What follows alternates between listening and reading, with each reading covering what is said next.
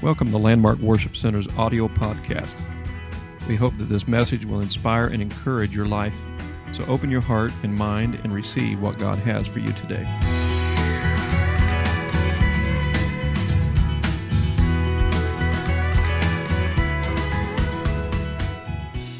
Um, it is so important for us to realize that God is with us.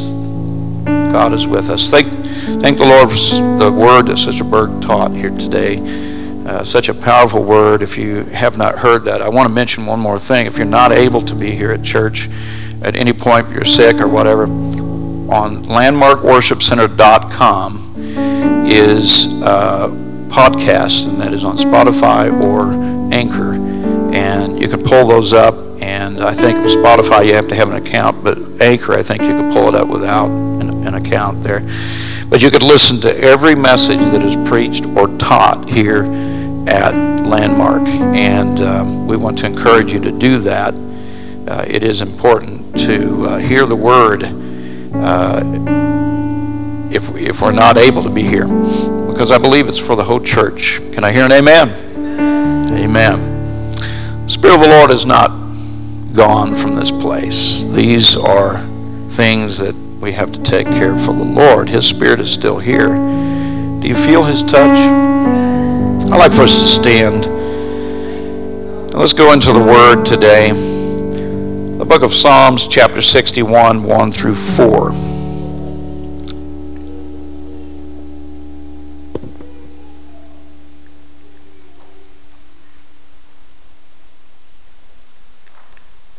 As you're, as you're turning there, um, I do know that um, Sister Burke has a lot more heavy load of uh, responsibility with the ladies' ministry of the District of Illinois, and she's doing a great job, and they're trying to, I, I'm getting tired of hearing the word navigate, but that's the only word I can think of, navigating through this, trying to figure out, you know, different things with the ladies' ministry. Last year, they had over thirteen hundred uh, ladies at the ladies' conference, and uh, they're trying to see if they could set that up this year, too. But we're please pray about that, because that is very important, is weighing on her to make that decision of what to do. So we just need to rebuke the coronavirus. I think we have, but let's keep doing it. Keep doing it. Rebuke it in Jesus' name. And like Atticus prayed, yes, Wednesday night, uh, he said, uh, Lord, squash it like a bug. That's about the best way to put it right there. Just squash it like a bug. Psalm sixty-one, one through four reads, Hear my cry, O God, attend unto my prayer. From the end of the earth will I cry unto thee. When my heart is overwhelmed, do you feel that your heart is overwhelmed today? Matter of fact, the Bible says men's hearts will fail them for fear. There's a lot of fear going on right now, and a lot of people are feeling overwhelmed. Verse two again, from the end of the earth will I cry unto thee when my heart is overwhelmed. Lead me to the rock that is higher than I, for thou hast been a shelter for me, and a strong tower from the enemy. I will abide in thy tabernacle forever. Everybody say forever. I will trust in the covert of thy wings. Selah, shelter. I want to preach to you today on this subject, sheltered. Sheltered. You may be seated. Sheltered. I know that uh, that if we didn't have shelters,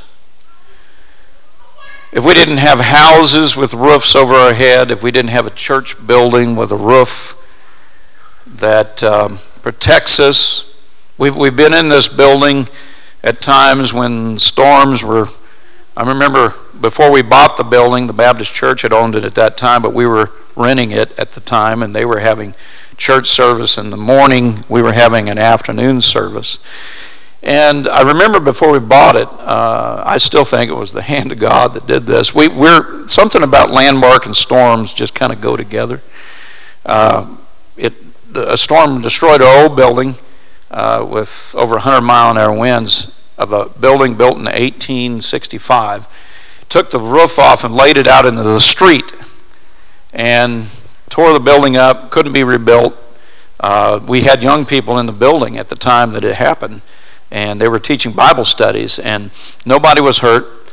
Nobody was hurt, and um, they were able to get out of the building okay, which thank the Lord for that. But um, it was it was a storm that hit, and because of that, we were able to purchase this building and all of the buildings round about, and it's paid for, thank God for that. That's a wonderful miracle right there. Can't imagine what it would be like if we had to pay payment on this place. Um, it's it's it's a miracle from the Lord. And and then I, I know we've been in this building before we purchased it, and all of a sudden uh, everything got dark outside. And wind was blowing, and I don't know if you remember this, some of you might, but there was things hitting the windows, and the wind was blowing real hard, and and the lights started flashing on and off, and then the lights just went out, the air conditioner went out. Well, in that storm, it destroyed the air conditioning system, so the Baptist Church had to buy a new air conditioning unit uh, and furnace system for the sanctuary before we bought it. Praise God for that. That was, you know, they, they were a blessing to us, and thank the Lord. And They, they were very, very big help. The Baptist Church was a tremendous help to us, of which we will always be grateful and thankful. But um, thank the Lord for shelters. Thank the Lord for covering. Thank the Lord for protection. I know that there's times that I've been out in the rain and didn't have a shelter to go to, and I just simply just got wet. There's been times of wind blowing. I remember one time I... I A lot of times I refer back to, Brother Raymond, I refer back to deer stands. Um, you, I know, have probably sat on a deer stand when you didn't have shelter over your head. I don't know, you might have had an enclosed, heated, air-conditioned deer stand that you could sit in in the cold and, and in the heat of the summer and whatever. And, and you might have a you might have a bed in there, cot, you might have a sink, all that good things. I don't know. You might you might have all the comforts of home, and but I don't. Mine's open. I have nothing over me. I bought an umbrella that mounts to the tree, and I've never used it yet. So I don't know. I, I've just got to figure out how to use it first. But I've been sitting in the tree, and I've been uh, rained on and trying to protect my, my gun and cover it up, and had a trash bag covering it up and didn't want it to rust, and pointed the barrel down. I didn't want water to get down in the barrel and down into the gun and all of this. And I was just sitting there, and the wind was blowing, and my tree was going back and forth, and here Titus was sitting over by a tree on a five-gallon bucket, and he wasn't being rocked back and forth. He was getting a little bit of rain on him, but I got to thinking, you know, I'm just sitting here rocking back and forth, getting dizzy, and, and I'm getting wet, and I uh, don't necessarily think that shooting a deer today is going to be profitable. So I was thinking, let's go find some shelter. So go find some shelter. So I got down my climber, got down to the ground, and I and I was trying to walk quietly, and the leaves were all wet, so I was walking across, walking toward Titus with my head down like this, which is a big mistake. And then all of a sudden I heard something, and I look up, and Titus was going like this, and I'm thinking, what is he doing? I, I, I, I what is? And I looked around me, and there was deer running all around me. There was deer running from me, behind me, and, and they were running all over the place. And I'm thinking, wow, I, I'm just trying to find shelter. And here I thought I would not even see a deer that day. But she, without shelters, we, we were just open to the elements. Without shelter, we're open to whatever comes our way, from storms, uh, rain, wind, hail, I mean, whatever it is. Uh, you know, we've all been sto- in storms, and we got testimonies of storms, but I thank the Lord for shelters. There was a, um, a, a tornado came through, and a testimony of a storm survivor uh, named Chris Tuving from Dallas, Texas. In two thousand nineteen, he gave this testimony that the last year several tornadoes swept through the area of the, uh, on the night of ten twenty, two thousand nineteen, he said, I unfortunately got sucked into one of them. The most severe tornado uh, in this case was an E F three. That was on the ground for thirty minutes, and it went for fifteen miles, tearing up everything. He said, when I when I say involved, I was literally standing in the tornado. He said, it seemed like an eternity. I had gone to the local Little Caesar Pizza Palace at the halftime of the Dallas Cowboys Philadelphia Eagles game to get a pizza for the game. And when I got to the Little Caesars, they had run out of pizzas, so I had to wait. While I was waiting, the tornado hit the shopping center and sucked me out of the building. I was literally standing inside the tornado. I found a support column to hold on to at first, and then it spun then it spun me off the column and onto a truck hood that was parked in front of the Little Caesars. I tried holding on to the hood of the truck, but there was nothing to hold on to. I ended up on the ground holding on to the rim of the left front tire until it stopped. It was dead still and all the lights were off because power had been knocked out. People were screaming and car alarms were going off all around the place, and it was like a war zone, he said. The tornado was an E F three with sustained winds of one hundred forty miles per hour, and it was thirteen hundred yards wide at its base. Massive tornado. He said thirteen hundred yards, that is thirteen football fields wide. Words cannot describe what I felt like. Beyond horrifying, I am lucky to be alive for sure. I don't think you will meet many people in your life who have survived something like this. Someone was definitely watching out for me. Someone was definitely watching out for me. My back and my head and lower legs were hit the hardest. He said, I have debris, rocks, mud, and glass that are still in there to this day. Most of it is out, but not all. He still has the pieces of the of things that hit his head and his legs and his, his body as he was in this terrible tornado. I don't know if you if you have been in uh, a tornado yourself. I've been in uh, living in Springfield, Missouri, in a place where a lot of tornadoes come up through Oklahoma and right up through in, through uh, Springfield, Missouri. And I've been there where there was a lot of storm warnings that went off, and some that had touched down close. But I've never actually been inside of a tornado, and I, that's not anything that I desire to do. Uh, I know there's a lot of people that. I look at them as like crazy because they're chasing tornadoes, and sometimes they get involved in those. But I, I've also been to Joplin, Missouri, which is only about seventy-one miles away from Springfield, Missouri. And me and my wife drove through Joplin, Missouri after the tornado hit. Um, it was a tornado that, that hit on a Sunday evening on May twenty-second, two thousand eleven. And when we drove to see the aftermath of this tornado, the storm that hit, it was a disaster. A disaster.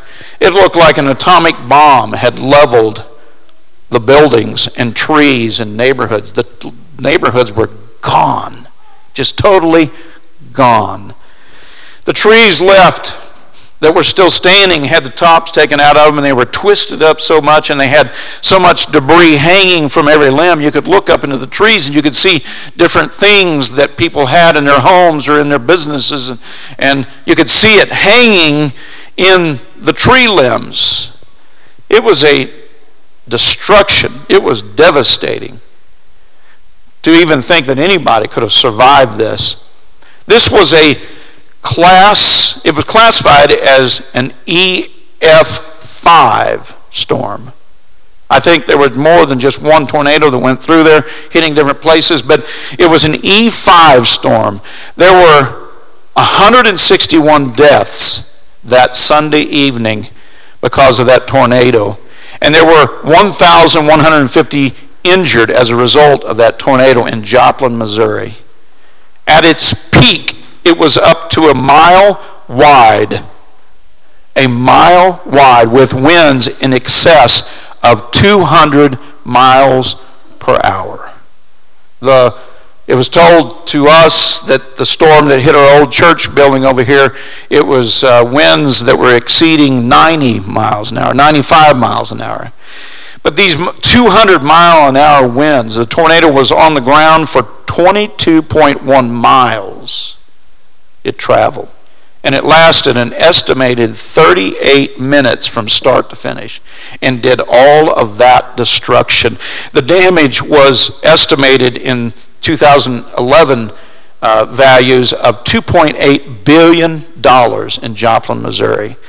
There were seventy-five hundred residents and fifty or seventy-five hundred residents and five hundred businesses severely damaged, and four thousand rev- residents were totally uh, put out and displaced. four thousand were displaced. A storm that came through and destroyed a beautiful city, just a tremendous city, Joplin, Missouri. Uh, I'm sorry, uh, let me reread those numbers. seventy-five hundred residents and five hundred businesses were severely damaged, and four thousand residents totally destroyed, but nine thousand two hundred people were displaced. nine thousand two hundred people were displaced out of their homes. Some didn't even know where their house used to be because they didn't see street signs anymore. Couldn't tell what streets they were driving. I couldn't see landmarks. They could, well, you know, driving your house, well, that's a house that's close to me, and this is the way to get to me. They couldn't even find their property because there was so much devastation and debris everywhere. Uh, no landmarks, no signs. The hospital building had every window blown out and debris hanging out the windows. We've seen the hospital. They had to rebuild the hospital. seventy-one, and this is crazy when you think about it, seventy-one miles to the east is Springfield, Missouri. And they found hospital records from the Joplin Mercy Hospital from in Joplin, seventy-one miles away in Springfield, Missouri.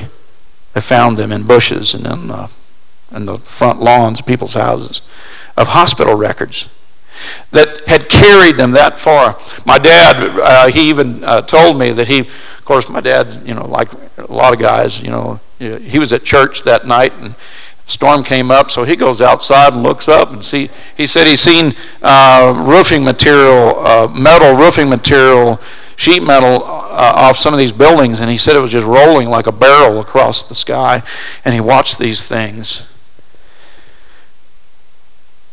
But a shelter, a shelter is so very important. You could look at this and say, well, those shelters were destroyed. Yes, they were. They couldn't handle the E F five tornado. There was another event, and this is so tragic, so sad, that there was a young man named Nick. He was eighteen years old. He had just graduated that day from high school. And on his way home with his dad in a Hummer, S U V Hummer. They had a sunroof in the top.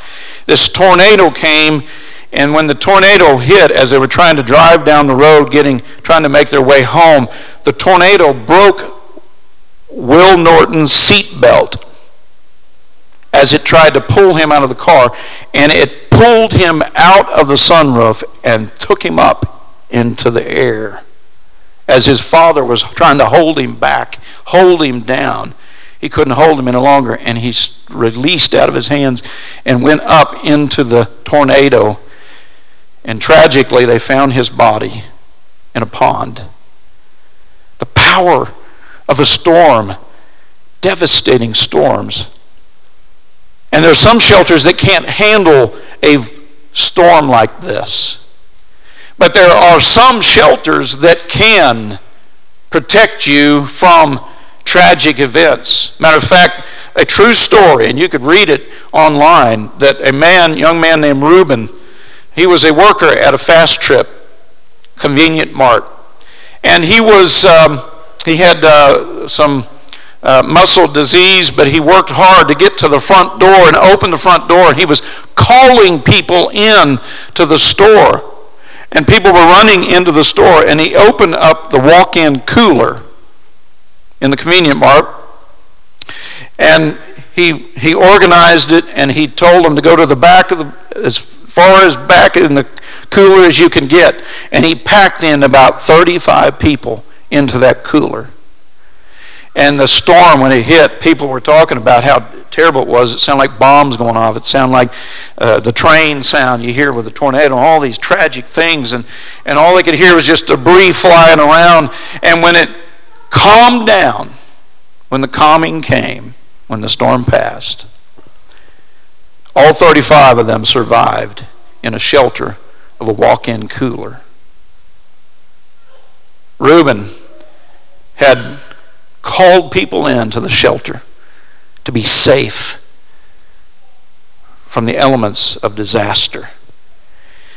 We need shelter for protection and safety from the storms. And a lack of protection comes without a shelter, or a shelter that is not as stable. Sometimes we think certain shelters can help shield us from certain storms of life, but when certain storms of life come and hit us in the face and we lose control and we don't have the power to be able to overcome the storm and the struggle and the heartache and the pain that is coming to us, then we might have tried to build shelters around us. We might have tried to build it with our own hands and our own thinking and our own thoughts, a shelter that will protect us and shield us and bring safety to us. But when man says, peace, peace, then trust me, there's sudden destruction could come. You see, we don't need shelters that we put together.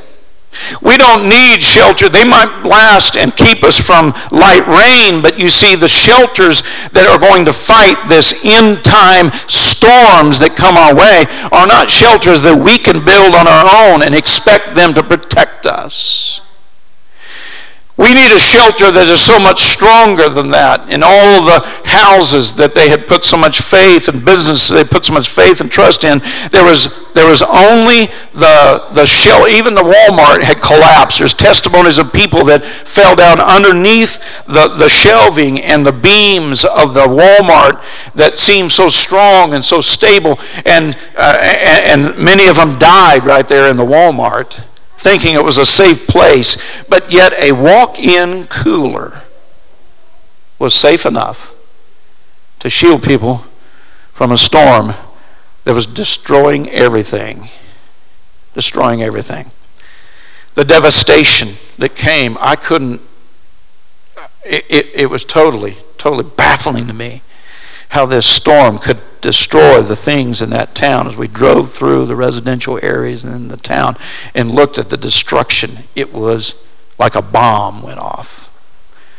We are bearing our share of storms today as people, creation of God. We're, we're bearing storms in so many different ways. Each one of us are bearing certain storms. Some of us may not as bad as some.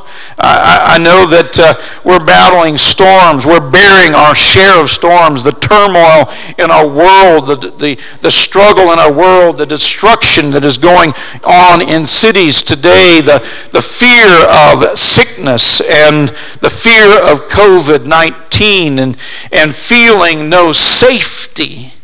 We have storms that are blowing, and Sister Burke talked about this today, how that God is, he's there to take care of us during these times. When God releases and he takes it out of our hands, we can't do anything about it. We can't build a shelter strong enough, but yet God can.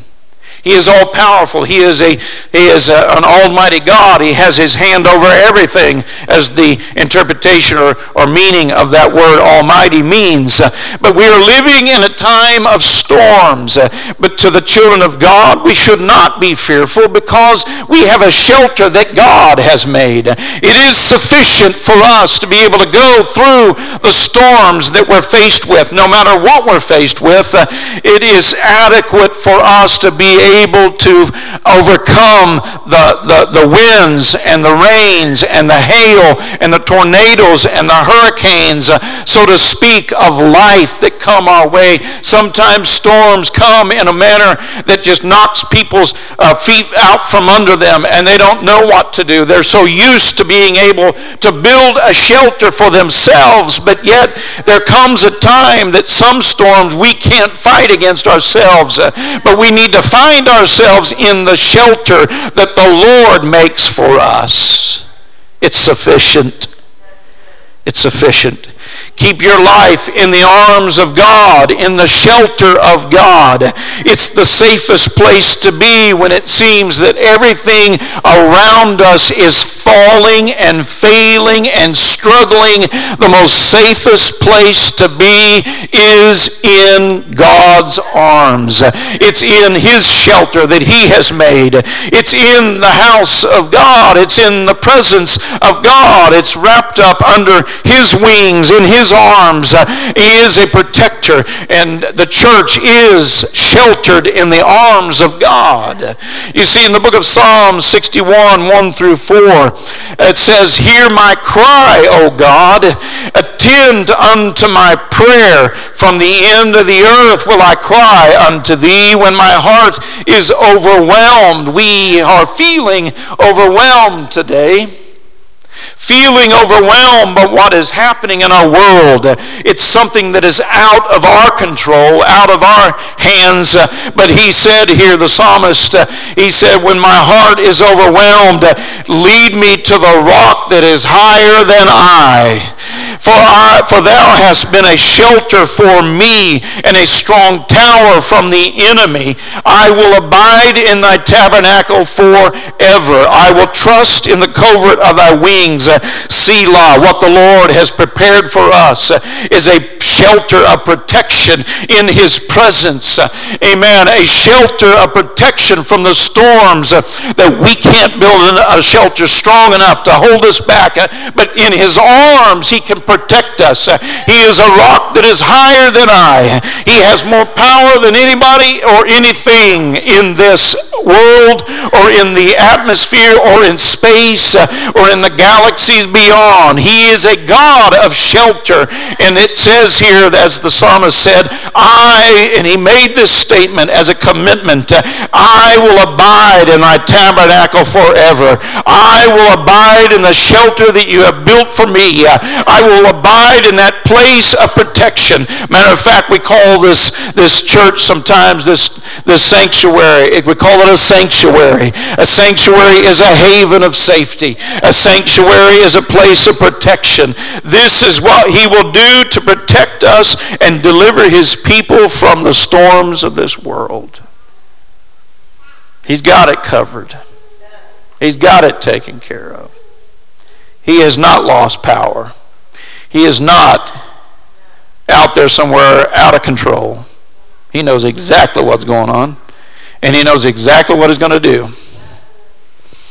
says in the book of Exodus chapter nineteen, when He was talking to the children of Israel, talking how He would protect His children, He brought their memory back to an event that happened when they left Egypt. When they left Egypt. He brought their thoughts back. He's, you know, sometimes, and, I, and we have preached about this and talked about it, but sometimes we get to a point where we we get in the middle of a distressing time and we forget about all the miracles that's already been done. How many have been healed here? Raise your hand. Look at all those miracles. We forget about all the times He's delivered us. Everybody that God has delivered you from maybe financial struggle or maybe some problem in your life, raise your hand, raise your hand. Remember the miracles. What about the times that your back was against the wall and you didn't know how to get through it? And seemingly always, God always waits to the last minute. And I thank Him for that. If that's what He wants to do, as long as it's done.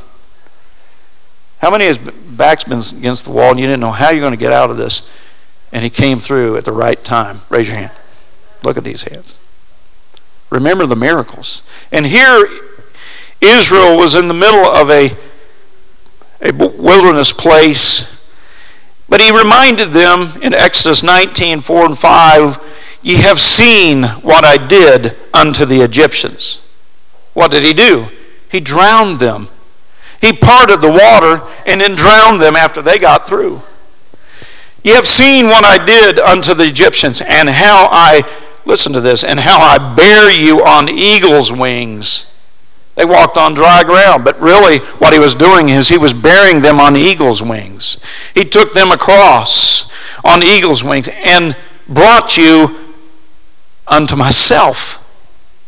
Wow, that's powerful. And I and, I, and brought you to unto myself. He was bringing them to a closer place in him through the storm. "Now therefore, if ye will obey my voice indeed, and keep my commandment," in verse five, "then ye shall be a peculiar treasure unto me above all people, for all the earth is mine." There is a very special uh, group of people that God uh, protects. It's those that allow him to protect them. Uh, there is a certain group of people that's called the church. It's the ones that God protects because they allow him to protect them. Now, people that are not in the church, if they would allow God to protect them and for them to come into the shelter, he will protect them also. He will give protection and covering to those.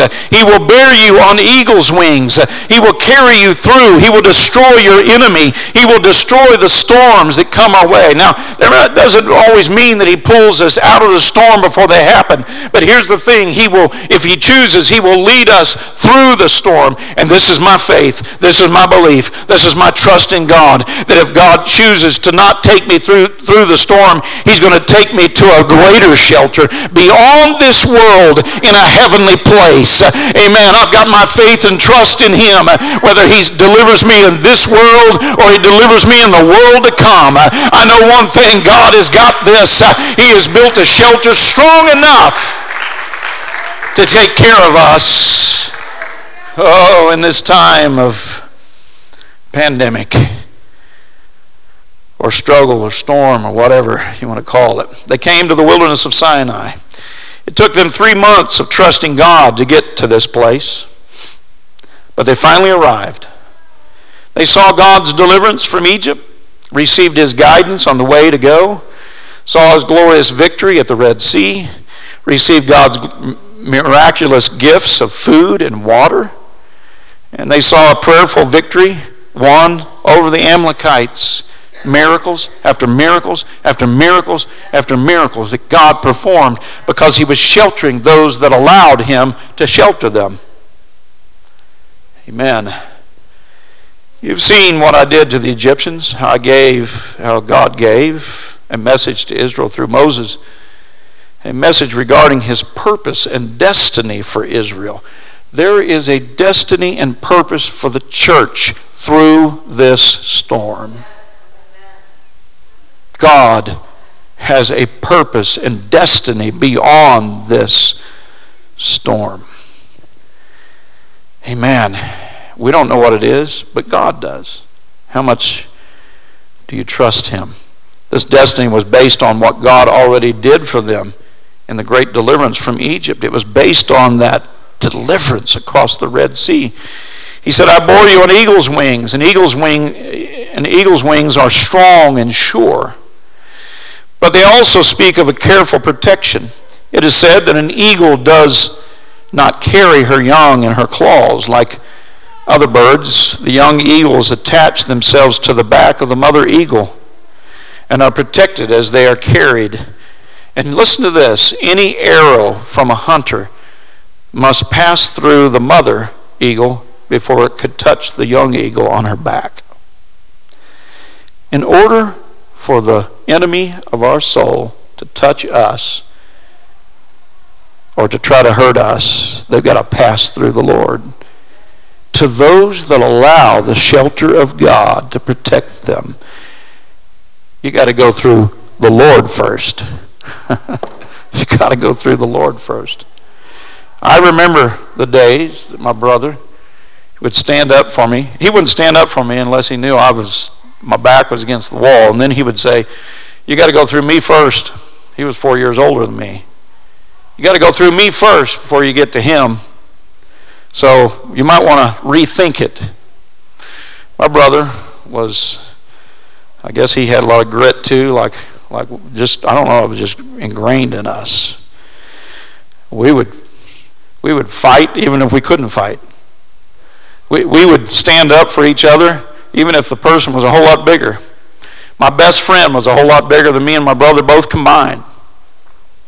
And uh, but he would stand up for me. I knew that I could I knew that I could do a lot of things that a lot of people couldn't do because I had people who could stand up for me. I had a bigger friend than the rest of, his name was Jeff Wilson. He was he was a good friend of mine. I, I love that guy so much. He was a great guy. And I knew that I could kind of go out of bounds a little bit, and I used to aggravate guys Uh, that were a whole lot older than me and bigger than me because I knew, hey, my brother's got this and my friend Jeff has got this. So when it comes down to the enemy, no, we don't want to do unwise things and be foolish in things. The Bible says, why be foolish and die before your time? I guess I should have considered that scripture when I was thinking, but I was that was B C, that was before Christ. I didn't think in those terms. But here's the thing, when I when I when I come up against the enemy of my soul, I've got to consider that I've got a God that when the arrows of the enemy are shooting at me, here's the thing, it's got to pass through the Lord first. And it's not ever going to get to me because God has me sheltered. He's got me covered. He is the Almighty. He's the Almighty God. Amen. And this metaphor is developed uh, most extensively in Deuteronomy thirty-two and eleven, as it says, as an eagle stirreth up her nest, fluttereth over her young, spreadeth abroad her wings, taketh them, beareth them on her wings. That is what the Lord does in this time of storm, in this time of struggle. Understand that you could, you you you got to understand here, the enemy can't get to you if you allow the Lord to cover you and you remain in His tabernacle every day of your life and you walk in His shelter and live in His shelter. It is so able to protect you from the storms of the enemy against our soul. Where the loving compassion is of the eagle, protection, strength, and watchfulness of the majestic bird, it goes far beyond that when we consider God. And then he says in the scripture, and brought you to myself, the deliverance. Our deliverance is in Him, not in me, you, things that we put our faith in. Deliverance is in Him, and I will bear you on eagle's wings, and brought you to myself, or into fellowship. God didn't deliver Israel so they could live apart from God. He delivered them so they could be God's people and walk according to His commandments. And if we obey His commandment and live in His tabernacle and live in His shelter that He's built, you've got it made. You've got it made. I'm not going to say storms don't come, but God has got this. When there's a storm, we, we try to get everyone, you know, in the shelter. I know uh, here a few weeks ago, or two weeks ago, whatever, there was a storm went through the area and the sirens were going off, and I was at work, and and um, I called the house, or they called me, or one or the other, can't remember, but we were talking about the alarms going off, and the girls were there at the house, uh, River and Nori. So my wife called them. They were asleep. She called them, went and got them up, took them down into the basement to put them in a safer shelter. You see, when there's a storm, and if there's someone outside and we're protected in a shelter, we got a roof over our head, we're going to invite them in.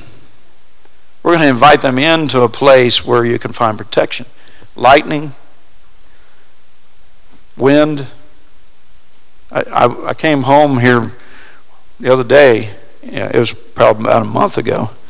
I got out of my truck. I was getting ready to go in the house, and I heard this crack, crack. And I thought, What's going on? It sounded like a tree breaking, but I looked around, nothing. Thought I heard where it came from, but and there was no storm. I think it was a lot of rain at that time, and there might have been some storms that went through earlier. So I went on. I didn't hear any more. So I, I was walking, taking the trash can to the back, and all of a sudden I heard crack again. And then I looked up, and there was a big old top of the tree across the street going, came down on the house across the street. But we want protection. We want shelter. We want to survive, not just survive, but thrive. I don't want to just survive. I want to thrive in God. This is a time that we call others into the shelter.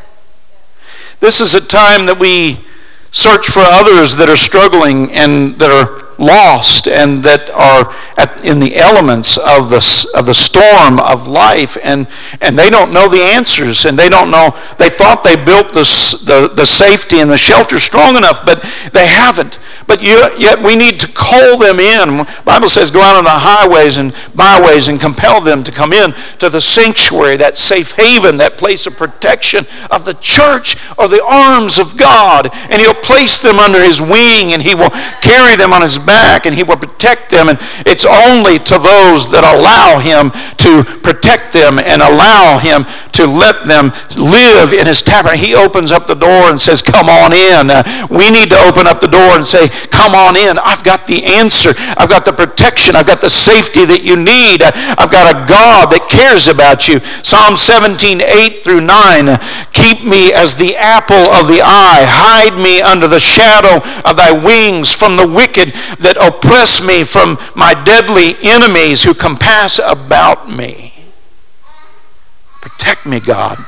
Protect me, God. So what are you going through today? What are you faced with? There's a lot of fear in our world, but we need to put our trust in God.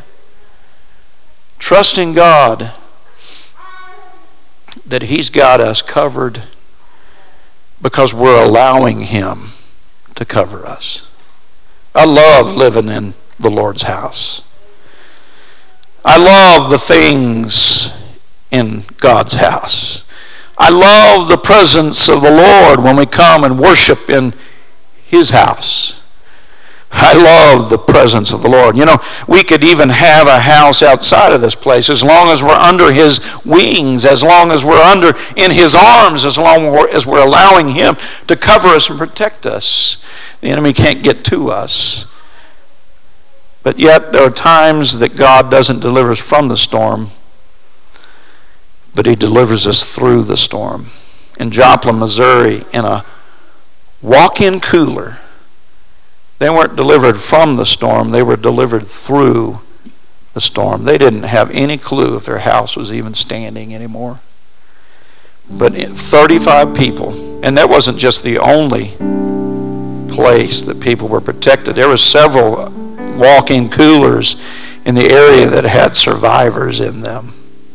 two hundred miles an hour winds. nine thousand two hundred people displaced. But there was a safe haven there. And there was a man that worked at the, the, the convenient mart, had cerebral palsy. He had some struggles, but he was not going to let that get in his way to open up the door to the convenient mart and say, come on, let's go back to the walk-in cooler, a place that's safe, place that's safe. Formed them in the cooler, and they rode out the storm, and they survived. They weren't delivered from the storm, they were delivered through the storm. But can we be like the worker at that convenient mart? Reuben, and compel people to come in to the place of safety, protection.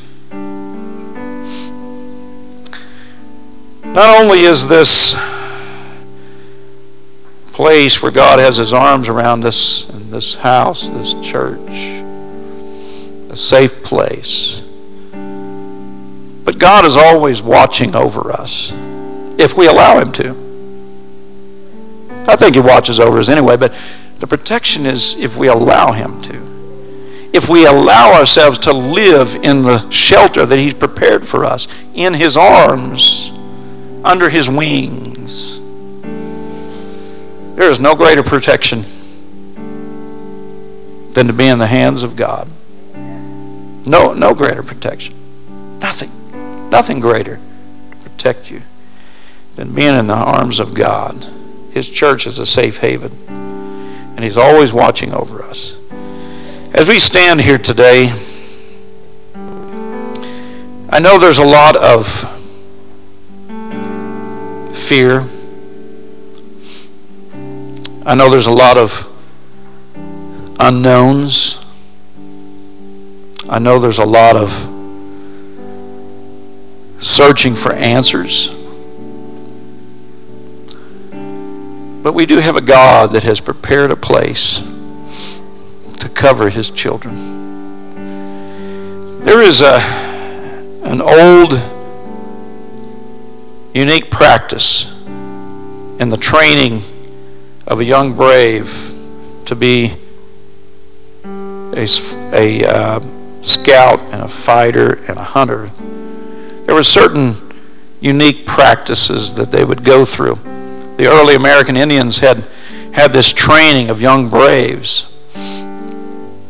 Here the young brave had been in the house, or the teepee, I guess you could say, the teepee of his parents, been covered, protected, guided, covered.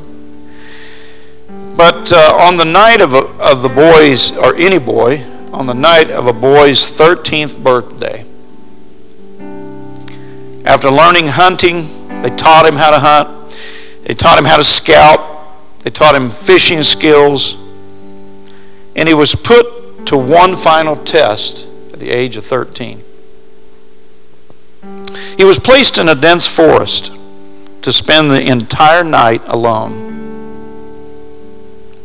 Until then, he had never even been away from the security of his family and the security of his tribe. But on this night, he was blindfolded, and he was taken several miles away. When he took off the blindfold, he was in the middle of a thick woods and was terrified. Every twig snapped. He visualized a wild animal ready to pounce on him. After what seemed like an eternity, and you know how it would be, even if us as an adult out into the woods by yourself, not knowing what animals would be coming your way or to try to hurt you in any way. When he took off the blindfold, he was in the middle of that thick forest and was terrified. After what seemed like an eternity, dawn broke, and the first rays of sunlight entered the interior of the forest. Looking around, the boy saw what he couldn't see in the dark. He saw flowers. He saw trees. And he also saw the outline of the path that he was supposed to walk back on. It was a little easier when the sun was shining down on it. But then, to his utter astonishment, in the, in the daylight, he beheld the figure of a man standing just a few feet away, armed with a bow and arrow. It was his father. He had been there all night long. That is what we've got. In the test of time, in the times that it seems so dark and seems so struggling, the Lord is standing there watching over us. We didn't see him. Sometimes we can't see him. Sometimes we're wondering where he's at.